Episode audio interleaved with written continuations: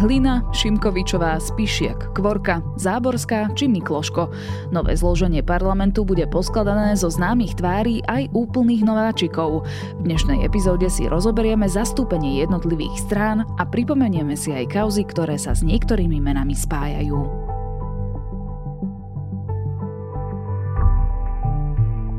Je pondelok, 9. októbra, meniny má Brigita.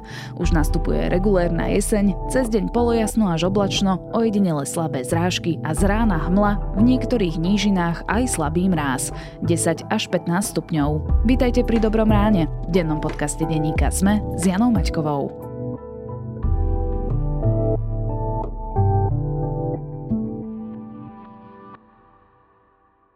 Dnešné správy ovplyvniť nemôžete ale vaše investície áno. Investujte do fondu kvalifikovaných investorov JNT Arch Investments. My sa s výnosmi podelíme aj s vami a každé vaše ďalšie ráno bude dobré ráno. JNT Banka. Expert na investície. S investíciou do fondov je spojené aj riziko.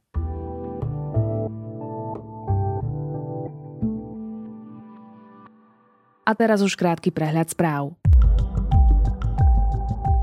Izraelský bezpečnostný kabinet vyhlásil vojnový stav v reakcii na sobotnejšie útoky palestínskeho hnutia Hamas. Boje aktuálne prebiehajú v 8 oblastiach. Obe strany hlásia už stovky mŕtvych. Izraelský premiér Netanyahu varoval pred dlhou a ťažkou vojnou. Západný Afganistan zasiahlo cez víkend niekoľkonásobné zemetrasenie so silou 6,3 stupňa.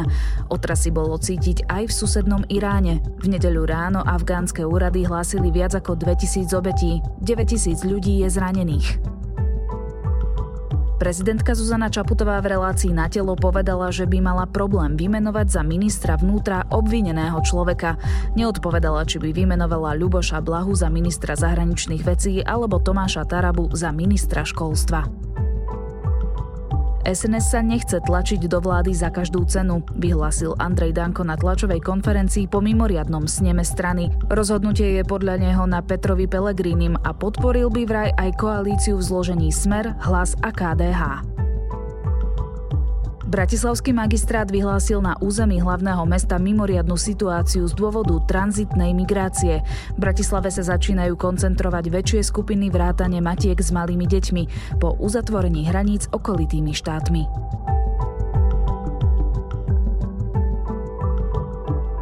Viac aktuálnych správ nájdete na Sme.sk alebo v mobilnej aplikácii Denníka Sme.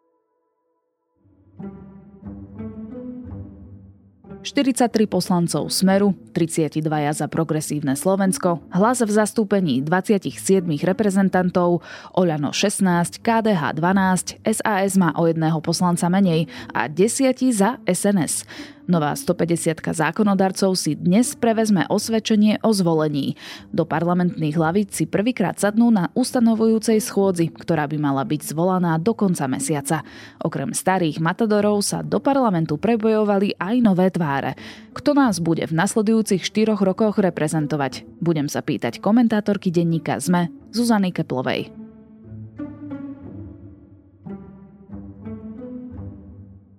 Zuzi, typni si, ktorý z poslancov je najdlhšie v parlamente bez prestávky. Ja si typnem, že to bude niekto zo Smeru. Mhm, dobre, ale, na to ideš. Ale a teraz neviem normálne, že vybrať spomedzi tej gardy stricov Pán Jariabek? Áno, dobre, typla si si správne. On je v parlamente od roku 2002, vtedy ešte ako poslanec HZDS a v roku 2005 sa pridal k poslaneckému klubu Smer a teda dostal sa do parlamentu znova. Čo vyhrávam? Cukrovinky Čierny princ. Dobre, to ti potom kúpim po nahrávaní. Jeriabek samozrejme nie je jediným z tej starej gardy Smeru. Ak nerátame Roberta Fica a Roberta Kaliňáka, tak máme tu aj Jana Richtera, Janu Váľovú, Ľubomíra Vážneho, Igora Chomu alebo Dušana Muňka. On, ak si správne spomínal, mal nejaké problémy pre svoj chov papagajov. Spomínaš si na to? Veľmi matne. Ja si pána Muňka spájam skôr s tým, že prenajímal bývanie Robertovi Ficovi počas jednej z jeho potúlok po Bratislave a na papagajskú epizódu som už takmer aj zabudla. Ja som si vyhľadala archívny text zo Smečka z roku 2006, kde píšu, že Polícia Dušana Muňka podozrievala z nezákonného chovu vtákov. Počas domovej prehliadky v roku 2002 u neho mali nájsť 5 kusov Amazonia pestrého, ktorého vývoz bol vraj zakázaný. Muňko tvrdil, že papiere mal v poriadku. Takže to je celkom taká zaujímavá čerešnička. A áno, ako spomínaš, tak Dušan Muňko začal prenajímať Robertovi Ficovi vyše polmiliónový byt v luxusnej rezidencii Sokolská pod Slavinom. Je tu ešte taký jeden zaujímavý poslanec smer, teda je ich tam viacero samozrejme, ale na tohto špeciálne ma upozornila naša kolegyňa Zuzana Kovačič-Hanzelová, Jan Kvorka. Hovorí ti to niečo? Áno, áno. Vďaka knihe Miroslava Beblavého, ktorý sa zameral na papalášské príbehy, tak upozornila aj na pána Kvorku. Áno, to je fantastický príbeh. O čo tam šlo? Ja si myslím, že to bol jeden z mála prienikov poslanca Smeru do, do bulvárneho žánru tam myslím, že išlo o nejakú, o nejakú bitku, bitku z lásky. Ale o, nechám to teba zopakovať. Ja si presne tie detaily nepamätám, ako si som potom úplne nebažila. Jasné, ja tu mám citáciu e, z nového času, keďže hovoríš, áno, že bol toho plný bulvár z roku 2009 a teda citujem.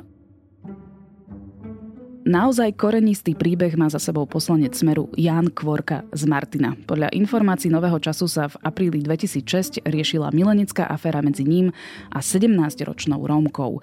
Jej terajší manžel podľa spisu preto rozbil Kvorkovi auto. Poslanec ho mal za to naložiť spolu so synom do auta, zaviesť ho do garáže a zbiť.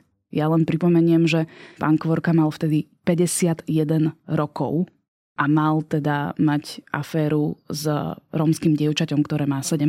Ja si myslím, že čokoľvek povieme o, o takýchto zákrutách života poslancov Smeru, nevyrovnáme sa spôsobu života odchádzajúceho predsedu parlamentu Borisa Kolára, ktorý myslím, že tú látku posunul niekde úplne, úplne inde, čiže takéto, e, čo sa komu prihodilo, sa vlastne e, umenšuje a myslím si, že Boris Kolár naozaj e, aj, aj v rámci európskej alebo svetovej politiky nás, nás posunul niekde, niekde úplne, úplne inde a na toto sú vlastne len také, len také perličky. Inak tretím najpopulárnejším členom Smeru je Ľuboš Blaha. Mal 220 tisíc krúžkov a celkovo je piatým najpopulárnejším politikom po aj Michalovi Šimečkovi a Petrovi Pelegrinim. To si ako vysvetľuješ? No vysvetľujem si to tým, že to, čo sa stalo Smeru, že Robert Fico vlastne stratil stoličku v 2018 um, v podstate hovoril vtedy na tlačových konferenciách, že jeden, jeden z, jedna z príčin jeho pádu je, že nemohli porozprávať svoj príbeh, teda akokoľvek sa na to pozeráme. Vtedy mali pocit, že sa nemôžu prezentovať v médiách, že nenašli médium, ktoré by vlastne bolo ochotné odrozprávať verziu smeru v, v zmysle, že, že vlastne všetko je v poriadku, len, len dvaja ľudia zomreli a to sa teda stáva. A vtedy sa oni naučili používať sociálne siete a naučili sa zručne využívať alternatívu, ktorá sa, ktorá sa im na to vlastne ponúkla. A, a vtedy ako keby Luboš Blaha bol jeden z tých kanálov a ja si pamätám, že on často nabáda svojich sledovateľov, aby, aby nesledovali tradičné médiá, a hovorí, teda zvykne napísať, že ja vám zhrniem všetko, čo sa za ten deň udialo, nepotrebujete to sledovať.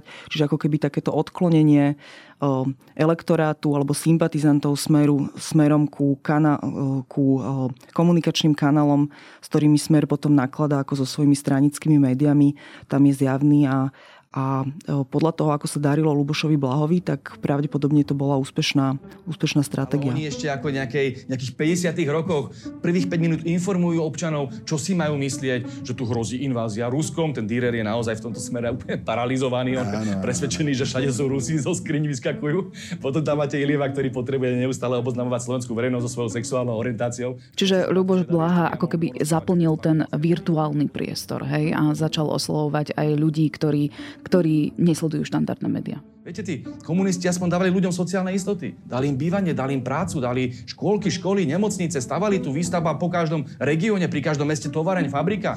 My sme teraz po roku 89 ako keby dostali ten najhorší z možných svetov. Zobrali nám aj tú slobodu a demokraciu a zobrali nám aj ten sociálny štát. Áno. Okrem toho, že je to, že je to v podstate nejaký o, marketingový ťah, tak ja si myslím, že Smer, čo robí veľmi zručne a dobre a, a čo sa môžu iné strany od neho, od neho učiť, o, je, že vlastne využíva také tie prirodzené delenia v spoločnosti, či sú to regióny, e, či sú to nejaké vekové delenia, e, nejaké názorové skupiny. Ako vždy sú ľudia, ktorí e, chcú rozmýšľať o, probléme inak ako, ako tí ostatní a smer tam potom ako keby príde s tým, že no my vám ponúkneme teraz nejakú alternatívu, že ako sa to mohlo stať. Nutne ľudia zjavne nehľadajú v médiách pravdu, ale idú po nejakej, po nejakej historke, ktorá, ktorá sa im páči.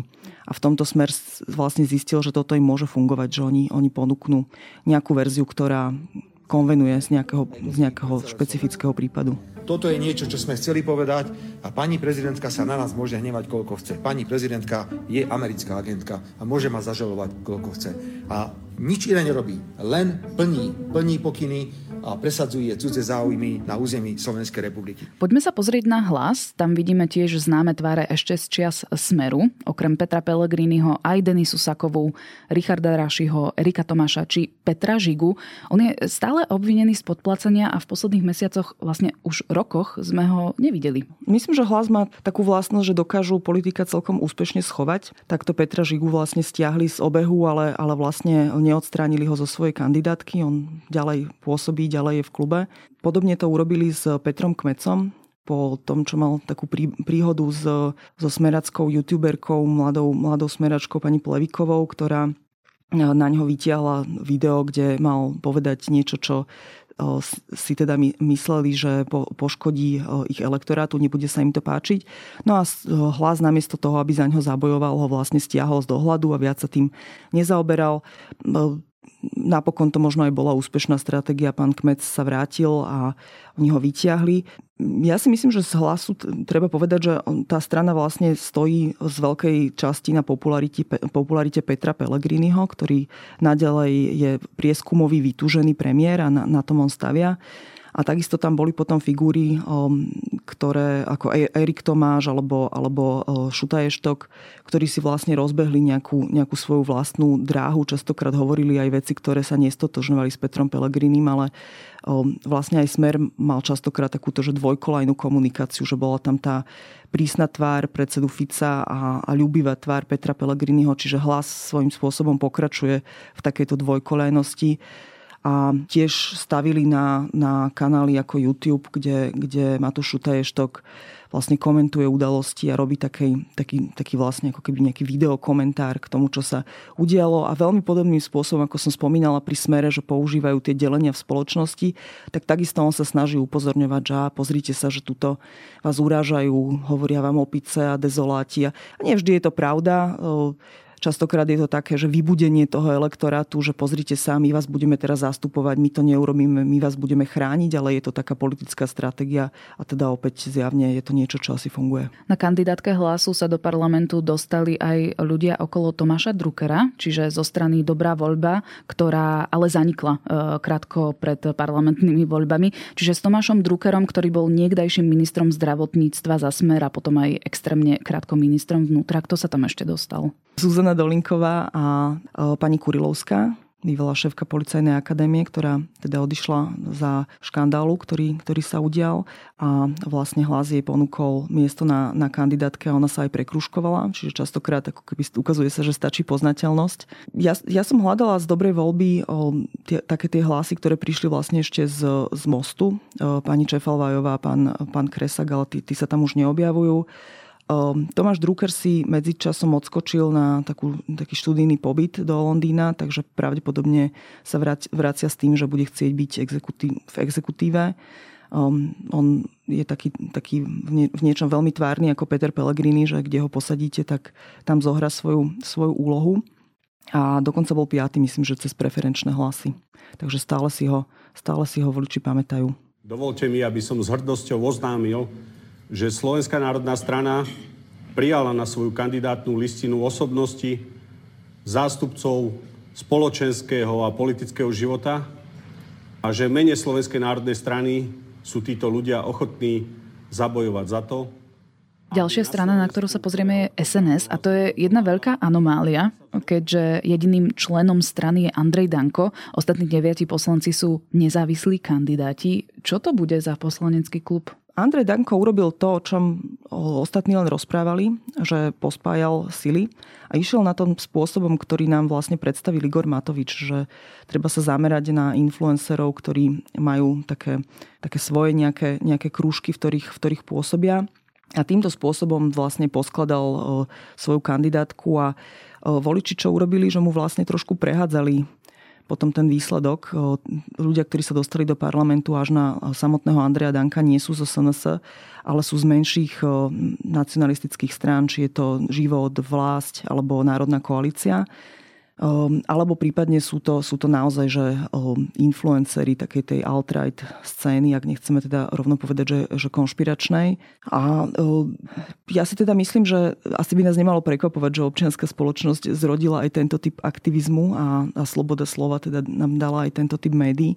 A tam je potom úlohou štátu, aby, aby si v tom trošku poupratovala, lebo myslím si, že je trošku neférové voči, voči ľuďom, keď počúvajú kritiku na, na no, teda médiá hlavného prúdu o konflikte záujmov alebo o tom, kto ich vlastní. A vlastne tí, ktoré, hlasy, ktoré ich kritizujú, um, človek sa nevie doklikať k tomu, že kde sídli tá, redakcia, um, nevieme, aké sú tie finančné toky. Častokrát, keď um, som sa pozerala, že chcela som si kliknúť na, na kontakt alebo nejakú adresu redakčnú, tak vlastne je tam len nejaký taký uh, anonymný kontaktný formulár Takže je to, je to v niečom veľmi netransparentné. Spomínala si tú stranu Život. E, tam je mm-hmm. Tomáš Taraba, Štefan a Filip Kufovci. Ano. Mimochodom, e, Kufovci e, sú obvinení. Bolo to pár dní pred voľbami, stáli pred súdom za fyzický útok na zamestnancov poľnohospodárskej firmy z Kešmarku. Potom povedal, že keď s tým neprestaneme, tak prídu na dvor a vystrelia nás všetkých. Potom vlastne mi ešte Filip chytil nohy v oblasti členkov a Štefan Kufa ma peste udieral do, do oblasti Slavín. Už svoj vek a že aj tú starú papku aj zastrelia. To povedal kto konkrétne toto? No, e, poslanec Štefan Kufa. Sú spolu vlastne s Petrom Žigom a Tiborom Gašparom zo Smeru eh, jediní obvinení, ktorí sa dopracovali do parlamentu. Ale eh, späť k tomu Tomášovi Tarabovi, on je veľmi eh, výrazný a hovorí sa, že je reálnym ohrozením pre Andreja Danka, že by stranu SNS mohol stiahnuť na seba a prevziať ju. No, Tomáš Taraba má skúsenosť už z fungovania tohto dosluhujúceho parlamentu, že na ňom aj jeho kružku poslancov vlastne menšinová vláda závisela. Častokrát o, išli práve za ním, keď chceli urobiť nejaké dohody. Myslím, že tam bol aj ten pokus Borisa Kolára o, dostať poslancov strany Život na, o, do, do svojho klubu a posilniť tým vlastne vtedy menšinovú vládu. Tomáš Tarada sa ukazuje ako, ako veľmi schopný komunikátor, vyzerá byť, že, že vie, čo chce a vie, ako to dosiahnuť. Zjavne tá parlamentná práca je, je niečo, čo ho, čo ho baví a v čom je dobrý má nejaký ten taký obchodnícky inštinkt. Takže myslím si, že aj napriek tomu, aký je ten klub rozháraný, tak možno keby veľmi chcel, tak to bude vedieť nejako držať a kontrolovať. Či je hrozbou pre Andreja Danka, to neviem celkom povedať, pretože ukázalo sa, že tá stratégia, ktorú Andrej Danko použil, vlastne tých ľudí dostala do parlamentu. Ale na druhej strane takisto oni teda predstavitelia týchto menších strán môžu povedať, že, že Andrej Danko je v parlamente práve vďaka ním, čiže je tam nejaká, nejaká transakčná logika, pretože naozaj ten, ten výsledok bol tak tesne nad 5, 5% že keby keby práve títo krúžkovači tam neboli, tak e, tá sns je vonku a spolu s republikou vlastne pozerajú na Dankov stožiar z predbudovy. Potom sa cez SNS prepracovala aj bývalá moderátorka Martina Šimkovičová. Prvýkrát bola v parlamente za Sme rodina. E, v roku 2016 sa tam dostala. A potom Peter Kotlár, ktorý e, vystupuje ako jej spolumoderátor v televízii Slovan. On je vlastne aj majiteľ tejto televízie. Bol aj takýto billboard. No, ty zasa Peťko nevieš, ale zase si múdry. Ak sa budeš usmievať, všetko sa ti odpustí. No. No ale neviem, či tebe, lebo ty, tebe chýbajú informácie niekedy tohoto No a keby vedeli, že mi chýbajú aj zuby, tak by to hneď bolo o to vtipnejšie. Poznáš tento kanál? Ja sa priznam, že som si to pustila až v príprave na, na túto reláciu. Mo, moje taká prvá reakcia bola, že na to, ako sa hovorí, že svet sa zrýchluje a ľudia sú čoraz netrpezlivejší a všetko musí ísť veľmi rýchlo a ten strich sa používa, tak pri tomto type médií sa mi zdá, že ľudia majú akože božskú trpezlivosť, lebo ja som mala veľký problém dopozerať povolebnú epizódu. Ja som to inak pozerala v dvojnásobnej rýchlosti. OK, OK, tak to je to tajomstvo. Ďakujem. Zjavne nie som skú, skúsená sledovateľka alternatívnych médií a, a, a naozaj to chce veľa času a možno to aj hovorí niečo o tom, aký, aký typ ľudí to pozerá, že, ten, že tú časovú rezervu majú. Pri, pri pani Šimkovičovej tá vlastne odišla z Markízy tiež po nejakom takom osobnom, osobnom škandále a o, zjavne ona je taká neriadená strela. O, v, keď sa dostala do toho minulého parlamentu zo Sme rodina, tak tam tiež si hlasovala, ako ona chcela a, a vlastne bola, bola v niečom taká nezvládnutelná, ale myslím si, že keď si ju vybrali voliči a krúžkovali ju vlastne s tou, s tou povesťou a s tým balíkom názorov, tak ona ich bude, ak čokoľvek bude robiť, bude ich zastupovať práve v tej forme, ako si to oni prajú. Ja som si teda napozerala niekoľko streamov a je to kombinácia retoriky Smeru, e, Republiky a SNS, strašenie migračnou krízou, očkovaním, chemtrails, dokonca dištancovanie sa od diktátov Bruselu, venovali sa veľmi veľa progresívnemu Slovensku, že chce ľudí zatvárať za mreže, ak nesprávnym rodom oslovíš transrodového človeka napríklad. Ako odbor Odborníci hovoria, každý progresívny liberál potrebuje regresnú terapiu. Progresívny, regresnú. A samozrejme pred voľbami boli hostiami v ich e, relácii aj viacerí kandidáti SNS, ktorí sa teda dostali do parlamentu. Napríklad aj e, Rudolf Huliak, to je starosta Očovej a profesionálny poľovník, e, hovoril o tom, že je vyhlásená tretia svetová vojna bielej rase, že migrácia je riadená invázia. Hamran a spol a všetci títo v podstate tvoji bývalí kolegovia rozprávajú o tom, že nie je možné zabezpečiť hranicu, i keď teda počas toho covidu zabezpečovali aj jednotlivé okresy, do ktorých sme nemohli e, vstupovať. Prečo sa takto bohapúctvo vyhovárajú? No, e, nazvala si to nesprávne. To nie je nelegálna migrácia, to je riadená invázia. Áno. Hej. Potom tam mali aj hostia Romana Michelku, ktorý tiež je v parlamente a v minulosti napríklad navrhoval dekriminalizáciu Jozefa Tisa. A mne pri tomto napadá, že my síce vravíme, že je dobrou správou, že sa republika alebo SNS nedostali do parlamentu, ale keď sa pozrieme na toto spektrum, ktoré nám prináša SNS, tak myslím si, že názory týkajúce sa rôznych hoaxov alebo antivaxerstva či pravicového extrémizmu bude mať zastúpenie práve v týchto poslancoch. Tam máš absolútnu pravdu. Ako v podstate tento, tento elektorát sa môže tešiť na zastupiteľov z, z kandidátky SNS. Dostali sa tam v takej pomerne hrubozrnej verzii, ale ako ak si spomenieme, že aký typ poslancov nám nosila kandidátka Igora Matoviča, tak myslím si, že to boli tiež ako ľudia z rôzneho ezoterického prostredia, z fundamentalistického kresťanského prostredia. Naozaj to bola, to bola zbierka zvláštnych individuí, ktorí prinášali vlastne, vlastne nejaký svoj spôsob rozmýšľania. Takže to, že sa to tu objaví v parlamente, je asi celkom pochopiteľné a celkom v poriadku. Ako myslím si, že aj nejaký kútik kuriozit môže, môže byť v NRSR. Čo je podľa mňa zvláštnejšie, že tento typ výrokov častokrát sa napríklad počujeme od Roberta Fica. Mm. Je to pravdepodobne jedno z tajomstiev jeho úspechu, že nakoniec e, tí voliči republiky boli, boli ochotní sa obetovať a v tom finálnom dueli medzi Smerom a progresívnym Slovenskom sa tak báli víťazstva progresívcov, že to hodili tomu Smeru a, a pravdepodobne to nebolo úplne, že so zapchatým nosom a so zaťatými zubami, že mali pocit, že Robert Fico ich adresuje myšlienkami, ktoré, ktoré oni poznajú a ktoré by chceli počuť, že by zaznievali či už sú prevedené do nejakých konkrétnych politík, alebo im stačí, aby, aby zazneli v éteri. Takže to je podľa mňa ako keby väčší, väčší problém pre politickú scénu, pre nejaké nakláňanie k extrému, pre mm, napúšťanie tohto typu zmýšľania do, do mainstreamu. A ja si myslím, že politici veľkých strán sú, sú zodpovední za to, ako, ako tá verejná debata vyzerá. A môže byť Robert Fico možno rád, že, že zvíťazil, ale, ale je to ten typ víťazstva, ako myslím, že v Holandsku Mark Rutte tiež vlastne svoju stranu posilnilo o, o rôzne extrémistické prúdy a, a vo výsledku síce zvíťazil, ale tú, tú scénu to, to nejakým spôsobom nakloní a my sa s tým potom musíme, musíme nejako popasovať. Spomínala si Oľano, poďme sa teda na ňo pozrieť. E, výrazne klesol ich počet mm-hmm. poslancov, ktorí mali v minulom období. To bolo 53 a teraz majú 16. Čo je ale zaujímavé, tak štyria z nich sú zo strany Pačivale Roma, čiže Oľano je strana s historicky najväčším počtom rómskych poslancov v parlamente? No vlastne to bolo niečo, čo sme, čo sme si všimli už vo voľbách 2020, že s Igorom Matovičom prichádza vlastne najväčšie, najväčšie e, zastúpenie Rómov v slovenskej politike dovtedy. E, predtým e, to bol skôr Most Hit, ktorý, ktorému sa podarilo doniesť aspoň jedného tohto poslanca. Samotným Rómom sa e, dlho nedarilo robiť ten typ ako keby etnickej politiky, ako robili e, slovenskí Maďari. Zjavne, zjavne sa im viac darí, keď sú súčasťou iných strán, iných projektov.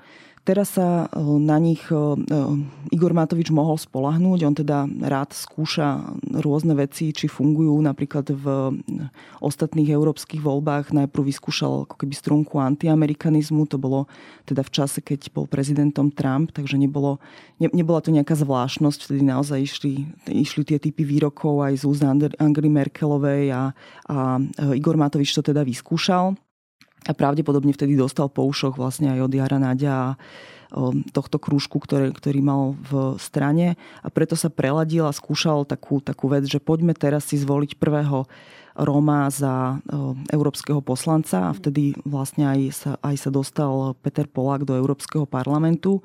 No a v sledovaní Igora Matoviča ja si myslím, že on aj novinárskú obec celkom dostatočne poprietol a rozptýlil svojimi aktivitami to chodenie po kultúrnych domoch, čím strávil vlastne veľkú časť kampane. Potom tam boli tie bitky a rôzne, rôzne typy výrokov a zatiaľ sme si nevšimali, čo sa deje v regiónoch, kde, kde Polakovci makali. A ja by som teda povedala, že je to, je to kombinácia ako keby aj nejakej ich prirodzenej autority a využitia ľudí, ktorí tú autoritu majú, že či už je to ten spomínaný gospelový spevák, to je, to je pán Bužo, alebo je to um, viacnásobný víťaz boxe, pán Tanko, alebo je to um, sociálna pracovníčka, učiteľka pani Škopová. A vďaka tomu sa, sa, sa mu to vlastne podarilo, ale tá, tá, tá druhá časť, podľa mňa tá negatívna, je ten, ten prísľub tých 500 eur za voľby, lebo síce všetci títo kandidáti teraz hovoria, že, že ale my sme to teda ľuďom vraveli, že je to podmienečné, ale ako keby tam treba naozaj že aj rátať s tým, že nakoľko e, ľudia, ktorí vlastne celé generácie nemali zastúpenie, nemali prečo úplne sledovať politiku, si vedia vyhodnotiť, že takáto podmienka e, platí alebo neplatí, keď sa niečo udeje. Takže ja by som kľudne povedala, že oni ich vlastne ošíli. Ja len doplním, že tých rómskych poslancov máme v parlamente dokopy šiestich, e, štyroch teda z Oľano a dvaja sa prekruškovali v rámci progresívneho Slovenska. Áno, to je pani Kosová a Irena Biháriová. Tak. Ešte k tomu príchodu o väčšieho počtu rómskych poslancov. Mm-hmm. Vďaka Oľano sa mm-hmm. hovorí o nejakom o politickom vystúpení Rómov v slovenskej politike. Ja si myslím, že jednak je to vlastne veľmi dobré, že majú svojich zastupiteľov.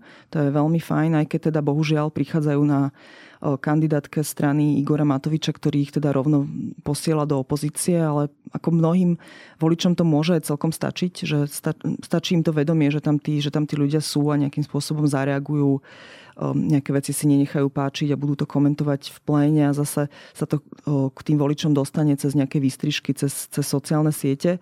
Ale zároveň by som chcela pripomenúť, že, že toto ako keby nie je to prvé vystúpenie.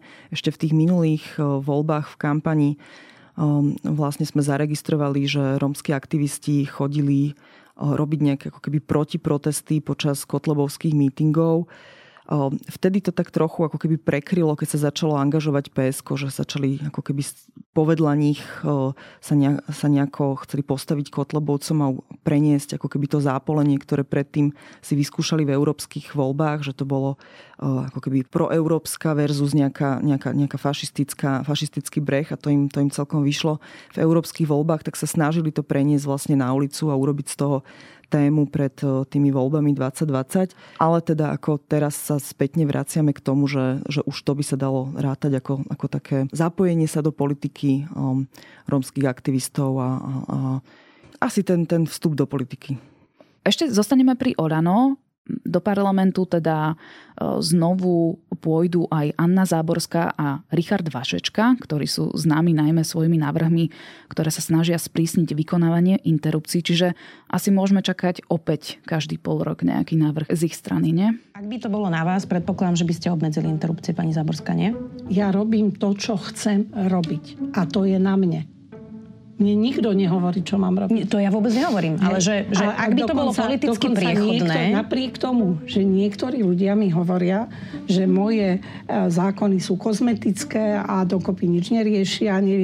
Ja vychádzam z toho, že čo najviac počatých detí by sa malo narodiť. Áno, ale v minulosti ste hlasovali už aj za návrhy, ktoré chceli zakázať úplne interrupcie v ja parlamente. som hlasovala, pretože som chcela. Ako je to vlastne agenda, s ktorou oni pravidelne chodia do parlamentu ak sa tam no, opakovane dostávajú, tak zjavne je nejaká komunita ľudí, ktorá si praje, aby, aby sa o tom naďalej rozprávalo.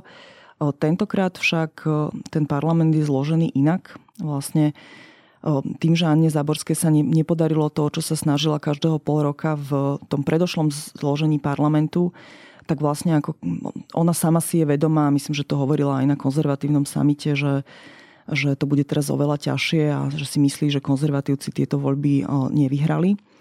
No a vlastne oproti sebe budú mať pomerne motivovaných ľudí z progresívneho Slovenska, ktorí práve o téme ľudských práv, ako myslím si, že celkom férovo to nevolajú kultúrno-etické otázky, ale, ale, ale otázky ľudských práv, budú schopní si s nimi vydiskutovať a uhajiť. Návrat do Národnej rady zaznamenal aj Ľubomír Galko. Vieme si priblížiť pre poslucháčov, posluchačky, ktoré, ktoré si ho už nepamätajú, že kto to vlastne vie? No, Lubomír Galko sa nám teraz pripomína cez reakcie na prácu médií, čo je zaujímavé, že práve človek s históriou odpočúvania novinárov sa naďalej angažuje v tom, že komentuje novinárske výkony v tom, či sa to jemu páči alebo nepáči a či dostatočne uh, sme vyzdvihli jeho význam a jeho prácu čo je také pomerne smiešné. Pán minister, pán minister, z akého dôvodu ste odpočúvali rejiteľa televízie Teatry? Uh, nehnevajte sa, povedal som vám všetko, čo som vám mohol povedať a všetko, čo som povedať Je pravda, že ste odpočúvali novinárov? Pán minister, prečo ste odpočúvali novinárov? Z akého dôvodu sú ohrozením štátu? Pán minister, sme ohrozením štátu? bola ohrozená suverenita štátu? Sme ohrozený štát? Ale o, Igor Matovič si zjavne ako keby buduje nejaký krúžok lojalistov, ktorí sú sklamaní z, z vývoja ich kariéry a, a možno aj osobného života a, a vlastne sa hľadajú nejaké, nejaké ochranné krídlo a takto vlastne vedľa pána Galka môžeme položiť aj pani, pani Remišovu. Takže to je taká tá, tá časť Olano, ktorá nie je ani, ani rómska, ani fundamentalisticky kresťanská, tak sú, sú tu vlastne takíto lojalisti Igora Matoviča. Ale Veronika Remišová prešla celkom zaujímavou politickou cestou, lebo ak si spomínam správne, tak prišla do politiky na kandidátke Oľano, potom odišla do strany za ľudí k Andrejovi Kiskovi, potom sa stala predsedníčkou za ľudí, tam jej odišlo niekoľko poslancov. Zdá sa mi, že v parlamente mali nakoniec len um, dvoch zástupcov. Mm. A teraz za ľudí prešlo znova do Oľano. Čiže Veronika Remišová je tam, kde začínala. Áno, no rozhodne má Veronika Remišová zásluhy na rozmontovaní strany Andreja Kisku, ale o, myslím si, že ten, ten prvohýbateľ bol samotný Andrej Kiska ktorý, si, ktorý ani nenastúpil do parlamentu, keďže výsledok nezodpovedal jeho, jeho predstavám. Čo tam, čo tam k tomu dodať, ani, ani neviem. Po dvoch neúspechoch sa do parlamentu dostalo opätovne aj KDH. Tam ťa prekvapilo nejaké meno? Ja som si všimla, že KDH celkom čerpalo vlastne zmien, ktoré boli v exekutíve v tej ostatnej Hegerovej vláde. Aby som si to pripomenula, to bol pán Stachura, ktorý bol na, na zdravotníctve štátny tajomník, potom tam bol pán Horecký, ktorý bol na školstve, potom to kladiem ako keby ešte vedľa je, je pán Majerský, to je Majerský nie predseda, ale ten druhý Majerský, ktorý sa, áno, ktorý sa zviditeľnil vlastne s tými záchranárskymi protestmi. Potom klasik pán Mikloško, ktorý sa z toho, ako on hovoril, apoštolského miesta 12. prekruškoval vyššie a ja si myslím, že to je celkom taká kultivovaná, zaujímavá zostava a KDH má veľkú motiváciu riešiť zdravotníctvo, ak teda sa neoddajú tej vlastnej retorike, že oni chcú byť v opozícii, lebo vlastne oni nie sú šťastní ani s víťazstvom smeru a nechcú ani pomáhať progresívcom.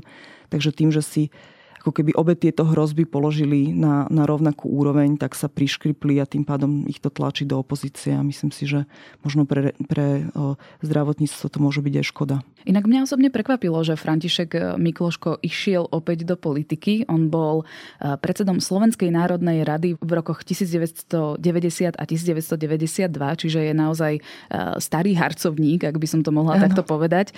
A on už e, bude mať o, zdá sa mi, že 3 alebo 4 roky roky 80 rokov. No a o to skvelejšie, že on to naozaj ešte sleduje. Mám pocit, že on vlastne ďalej sa publicisticky angažuje, zaujíma ho to.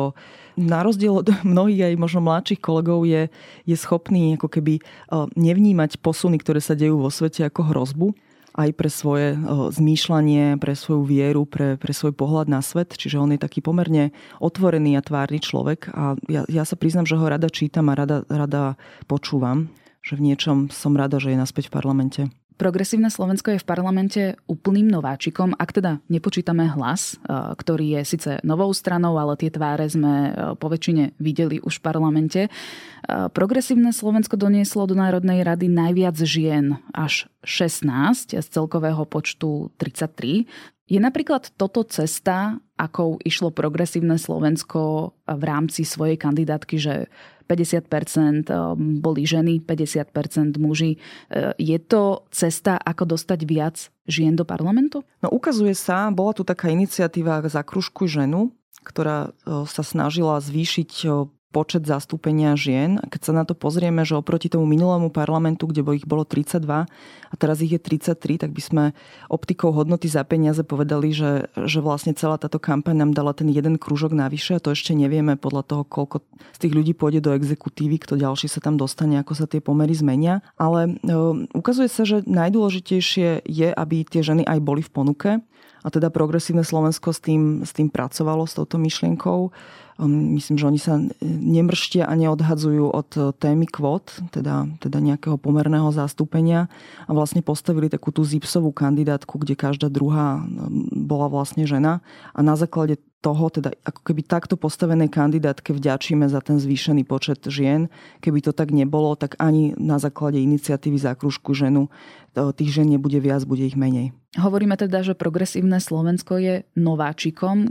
Koho by sme podľa teba mali pozorovať v tej Národnej rade? Okrem toho, že sú tam nové mená, čo sú častokrát ľudia, ktorí prichádzajú z nejakej odbornej praxe, nie sú to teda len aktivisti, ak teda po slovo aktivista použijeme tak trochu pejoratívne. Sú tam rozhodne ľudia, ktorí majú skúsenosti s parlamentnou prácou, aj keď v prípade pána Šimečku Európsky parlament je pravdepodobne aj iný, iný mechanizmus ako, ako tento náš dvorček.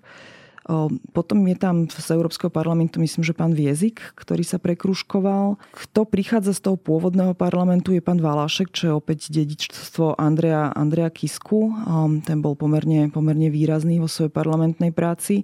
Teraz sa tam vracia Simona Petrík, ktorá podľa mňa pozná tie parlamentné procesy tak, aspoň tak dobre ako Janka Bito Ciganíková. Prichádza s nejakou pomerne presnou agendou a, a vlastne ona prišla do parlamentu ešte zo stranou sieť. Môžeme sledovať pani Štolovú, či sa, či sa doučila, kedy sa začala Prvá svetová vojna, ak to bol prezidentom republiky. Ale teda okrem tejto zlomyselnosti neviem, ako občania, ktorí krúžkovali, tak pravdepodobne budú svojich poslancov sledovať, ako sa im darí. No a máme tu ešte SAS s 11 poslancami a poslankyňami a s nimi sa vracia do lavíc aj Alois Hlina. A on bol v minulosti známy, známy svojimi excesmi, zamuroval sa pred nebankovou spoločnosťou alebo napadol v plene Antona Martovania zo Smeru, ktorý ho obvinil, že zbohatol predajom alkoholu mladistvím. Ďakujem. A tu sa mi pozerajte do očí. Pán poslanec. Opäť nás čaká táto forma zábavy? Haloj z Hlina by nám chýbal. Našťastie aj voliči Sasky v ňom našli zalúbenie. Možno, že prináša nejaký iný typ podnikateľa, tým, že on vlastne pracuje s takými, aj s takým rustikálnejším slovníkom, prináša, prináša pohľad na, na, na konzervatívne témy, ale, ale on sa teda sústredil hlavne na, ten, na, ten, na komunikáciu ekonomického programu Sasky. A keďže tam zase funguje to meno ako značka, tak sa, tak sa tam dostal a, ja si teda myslím, že on patrí medzi tých schopnejších komunikátorov a celkom sa teším na jeho parlamentnú prácu. Zjavne parlament aj pozná znútra a bude vedieť, kde má čo stlačiť.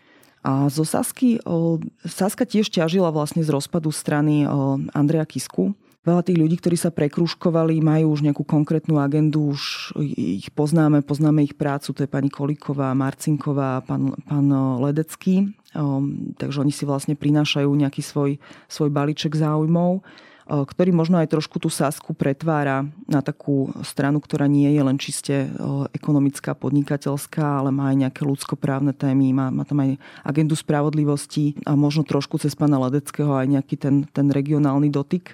Ehm, potom je tam klasik pán Dostal z občianskej konzervatívnej strany. Ehm, to je myslím, že ehm, taký, taký menej, menej viditeľný poslanec, ale, ale ten sa naozaj že veľmi dobre vyzná. Takisto ako Janka Byto Ciganíková. Myslím si, že je to ten majster počtov a, a znalec parlamentných pravidiel.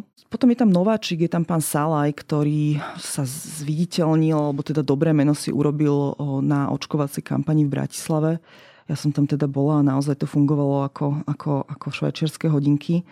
No a myslím si, že on tento esprit výkonnosti prináša, prináša so sebou a zjavne voliči Sasky nemali problém ani s tým odhalením pozadia Penty, pretože pravdepodobne kto volí Sasku, tak ten tak trochu vedel, že tento typ dohadovania sa s veľkopodnikateľmi a, a hýbateľmi aj v zdravotníctve tam bol a ja teda pevne dúfam, že sa rozprávajú aj s inými partnermi. Ešte takto na záver si pripomeňme, že kto sa do parlamentu nedostal, či už je to skupinka okolo expremiéra Eduarda Hegera, členovia republiky okolo Milana Uhrika, poslanci Smerodina, čiže Boris Kolár alebo Peter Pčolinský, ale napríklad aj taký Martin Klus, ktorý z SAS prestúpil do Smerodina, alebo George Dimeši, ktorý kandidoval za stranu Aliancia.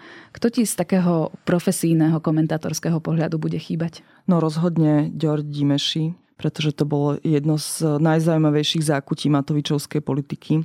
To bol vlastne poslanec, ktorý častokrát kritizoval aj premiéra Hegera a teda viem si predstaviť, že Igor Matovič nemal veľký záujem na úspechu svojho vlastného spolustraníka na, na premiérskom poste, ale vlastne používal Ďorďa e, Dimešiho, ktorý realizoval na ňom svoju Orbánovskú politiku. Takže častokrát sme od e, pána Dimešiho počúvali, ako Viktor Orbán to robí fantasticky a Eduard Heger úplne strašne čo bolo veľmi paradoxné. A keby nemal priamo krytie Igora Matoviča, tak si myslím, že taký, takýto prístup by mu, by mu dlho nevydržal. Pán Dimeši sa síce tváril, že je, že je zástupcom všetkých Maďarov na Slovensku v parlamente, keďže sa maďarská strana nedostala. On, on bol zástupcom Viktora Orbána v slovenskom parlamente a teda chcel v tom, tejto dobre načatej práci pokračovať, ale teda strane Aliancia sa to nepodarilo. Toľko komentátorka denníka ZME Zuzana Keplová.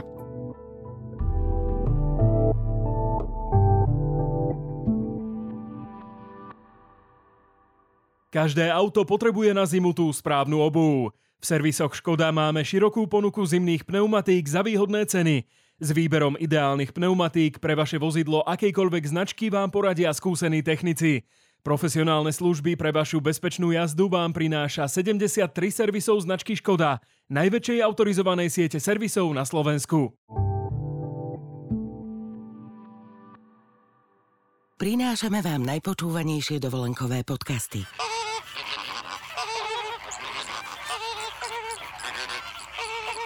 Plamennú konfrontáciu žiarlivých plameniakov počas ich kolektívneho svadobného tanca si môžete vypočuť na svojej exotickej dovolenke. Oddych aj dobrodružstvá v exotických krajinách. Na dovolenka.zme.sk nájdete zájazdy, z ktorých si pre seba vyberiete ten najlepší. dovolenka.zme.sk